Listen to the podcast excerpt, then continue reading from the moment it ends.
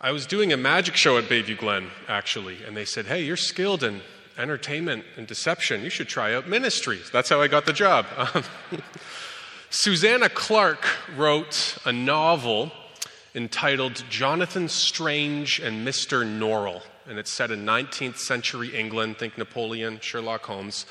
And the scene is set with this observation that magic has long since vanished from England. They still had stories of King Arthur and Merlin and the Round Table, but no one had seen real magic in a really, really long time. Despite that little detail, there was a group of men who had the reputation of being some of the finest and wisest magicians in all of Yorkshire, despite the fact that they had never performed a single piece of magic in their life. They couldn't make a leaf wiggle on a tree. They couldn't pull magic, uh, rabbits from hats, coins from ears. They couldn't do anything. They would gather together and discuss the theoretical aspects of magic, the history of spells. They would read long papers to each other. Their magic was quite dry. Now, Mister Norrell comes to town, and he's a magician that can do real magic, and they gather at a cathedral, and he makes all the statues come to life, and they start dancing and telling stories, and I got really uncomfortable at this point when I was reading this story.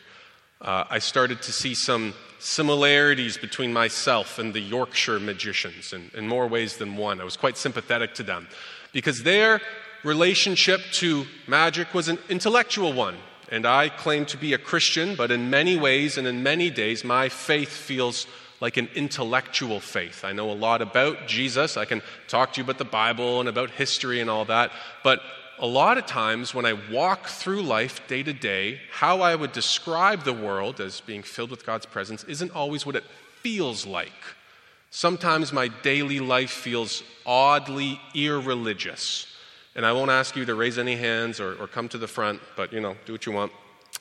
But maybe this is kind of a similar feeling to you. I would describe that I'm someone who, who loves Jesus, I'm committed to him, but I wouldn't say that my, my day is peppered with an awareness and presence of God in my life. So it's kind of this question of, why is there such a gap between what we believe and what we feel? This isn't just a, a little fun puzzle. This is a real question. Why is there a gap between the head and the heart, the cognitions and the affections in this way? If you have a Bible, I would invite you to turn with me to Matthew twenty-two. As we seek how to bridge the gap between the head and the heart. You got a physical Bible or an iPhone, you got the chip in your arm, go nuts. I'm going to start reading from the E S V. I'm going to be reading from verses thirty-four to thirty-nine. But when the Pharisees heard that he, Jesus, had silenced the Sadducees, they gathered together. And one of them, a lawyer, asked him a question to test him. Teacher, which is the great commandment in the law? Of the hundreds and hundreds of commandments. And he, Jesus, said to him, you shall love the Lord your God with all your heart, with all your soul, and with all your mind. This is the great and first commandment.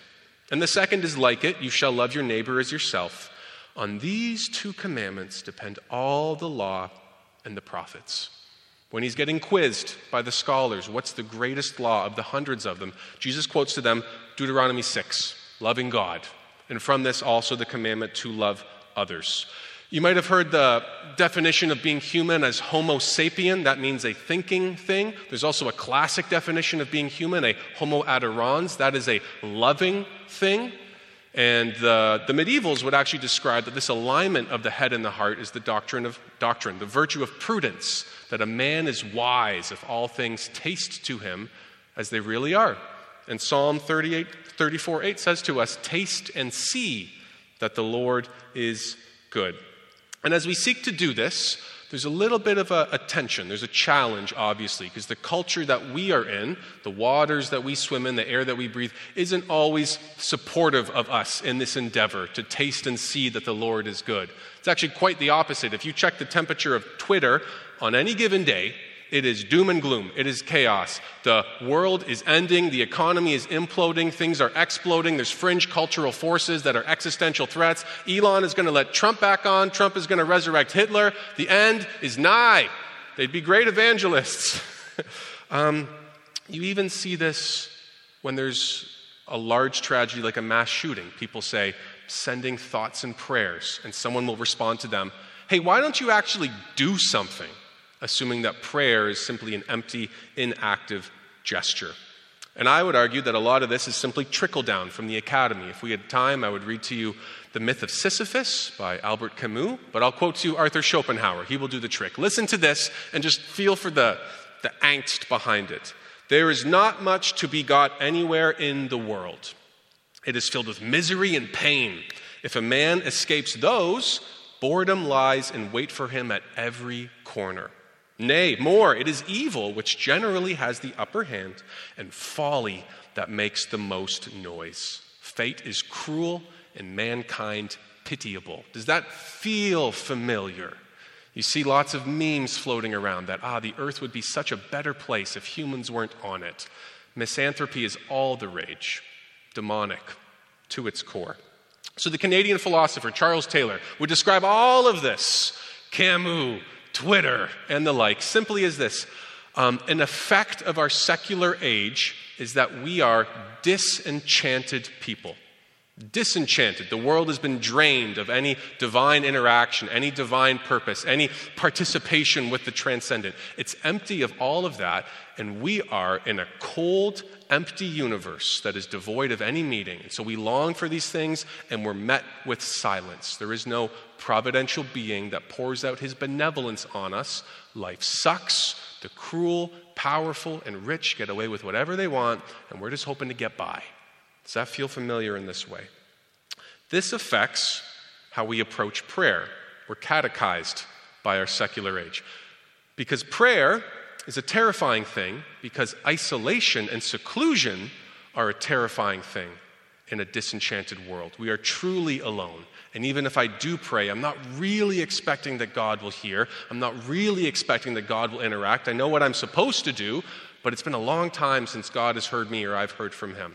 It also affects how we interact with events in our lives. Why? Because I don't really see God in the day-to-day events, and so I'm going to look for God in grand, big spectacles. If I want to encounter God, I have to go to a concert or a conference. Even our desire for spectacle can be indicative of a disenchanted world. And it affects how we read Scripture. We treat it like any other disenchanted object. It's a text that I throw on the table, and I'm going to try and chop it up and pull out some moral principles as I stare down from my morally superior and scientifically advanced perspective, and I'm going to evaluate it on the basis of utility and pragmatism, like any other disenchanted text. This affects all elements of our Christian life.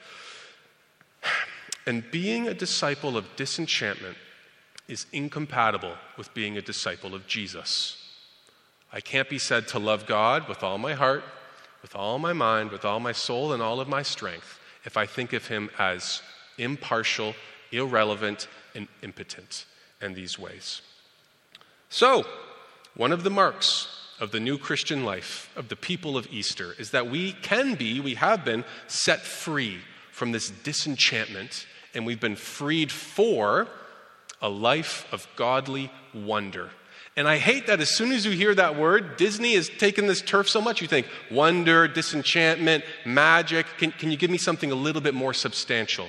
But I want to show you that this is godly labor. Romans twelve two says, don't be conformed to the pattern of this world, but be transformed by the renewal of your mind. So one element of discipleship of the Christian walk is fighting to cultivate a godly imagination and wonder in areas of our mind that have been distant from disenchantment. There's many ways you can do this. Here's one. Let Scripture do it for us. You can scarcely do better than that. Look, listen to these verses from Psalm eight. I have these memorized in K J V from Doctor Driver, but I'll read them in a contemporary version. O Lord, our Lord, how majestic is your name in all the earth. You've set your glory above the heavens. Out of the mouth of babies and infants have you established strength because of your foes, to still the enemy and the avenger. When I look at the, your heavens, the work of your fingertips, the moon and the stars which you have set in place. What is, what is man that you're mindful of him, and the son of man that you care for him? So David sees God's greatness packed into every corner of the world. He hears the little noises that babies make, and he sees God's strength in this. And he stares up at the universe and the cosmos, and he's amazed by the stars, and he thinks about the God that is behind the stars. When he looks down, when he looks up, he sees God packed into everything. Look at the prophets. Try this. Close your eyes. I want to read you two verses from Isaiah. Try to imagine this. Who has measured the waters in the hollow of his hand and marked off the heavens with a span, enclosed the dust of the earth in a measure, and weighed the mountains in scales and the hills in the balance? Who has measured the Spirit of the Lord? Or what, what man shows him counsel? Whom did he consult? And who made him understand? Who taught him the path of justice and taught him knowledge and showed him the way of understanding? Behold, the nations are like a drop from a bucket and are accounted as the dust on the scales. Behold, he takes up the coastlands like fine dust. Look at how the prophet can train our minds. He's looking at his hands and he thinks, you know what? I'm looking at these, these little lines between my hands, and I think God would cup all of the water of the world, kind of like we cup water in our hands. He looks at the mountains and he thinks, you know, Everest, Himalayas, the Rockies, those kind of look like scales that you would put, weights that you would put on a scale. The nations must be dust on the scale. What kind of God is this, who's never been frustrated? He's never had to consult something, you know, Holy Spirit, Jesus, gather around. What are we going to do right now? But God who does what he wants. And what is the title of this chapter in Isaiah? The title of the chapter is this: Comfort for God's people. That when he considers these things, it gives him comfort, because the God who created infinite space has made a space for us. We can see how Scripture can train our imaginations. We don't have time to go into prayer, how we can follow the faithful saints of old, the desert fathers, with their breath prayers. They would breathe in and breathe out. They'd be praying Scripture and meditating on it. Have mercy on me, Jesus Christ, for I am a sinner. When I'm feeling anxious and worked up and angry, I can pray that I will cast my cares on him because he cares for me. We won't get into that.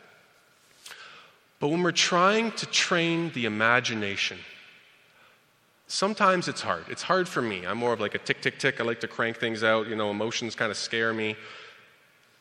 So we can look to people who are gifted in this way, a k a the artist. There's a prophetic role of the artist. There's actually a pastoral role of the artist. What does the artist do?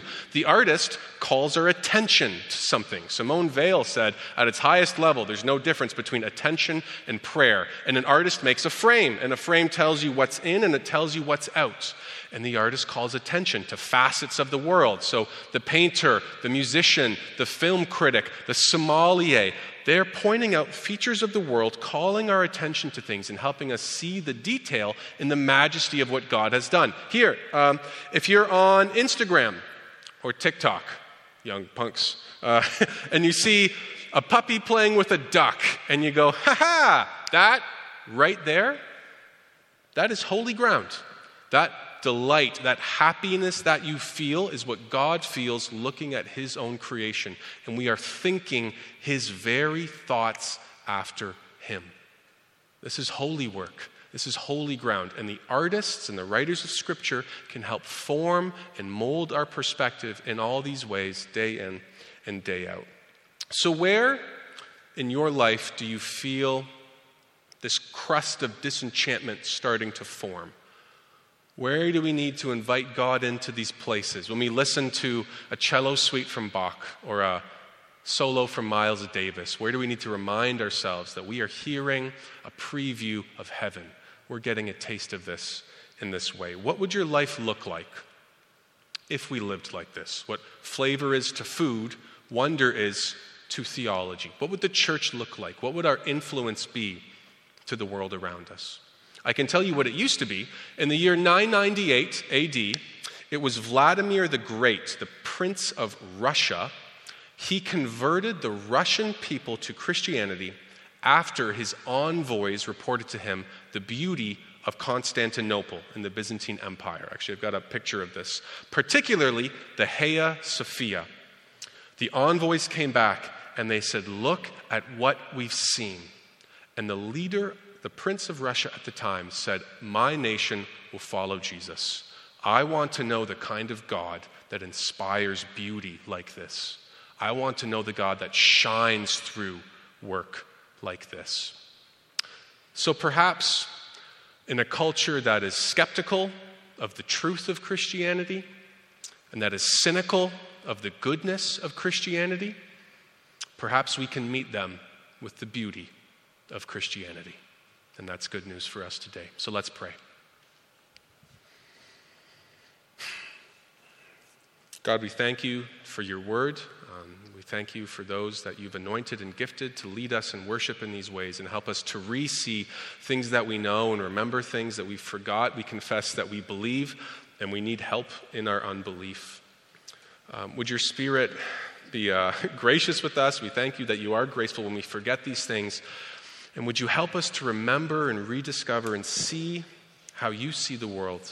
Recognize you in all these things, the God who is with us, who pours out his love with us, who weeps when we weep, who rejoices when we rejoice, who upholds the word, the world by his word, and is active and present in providing us with our next meal. We thank you for all this.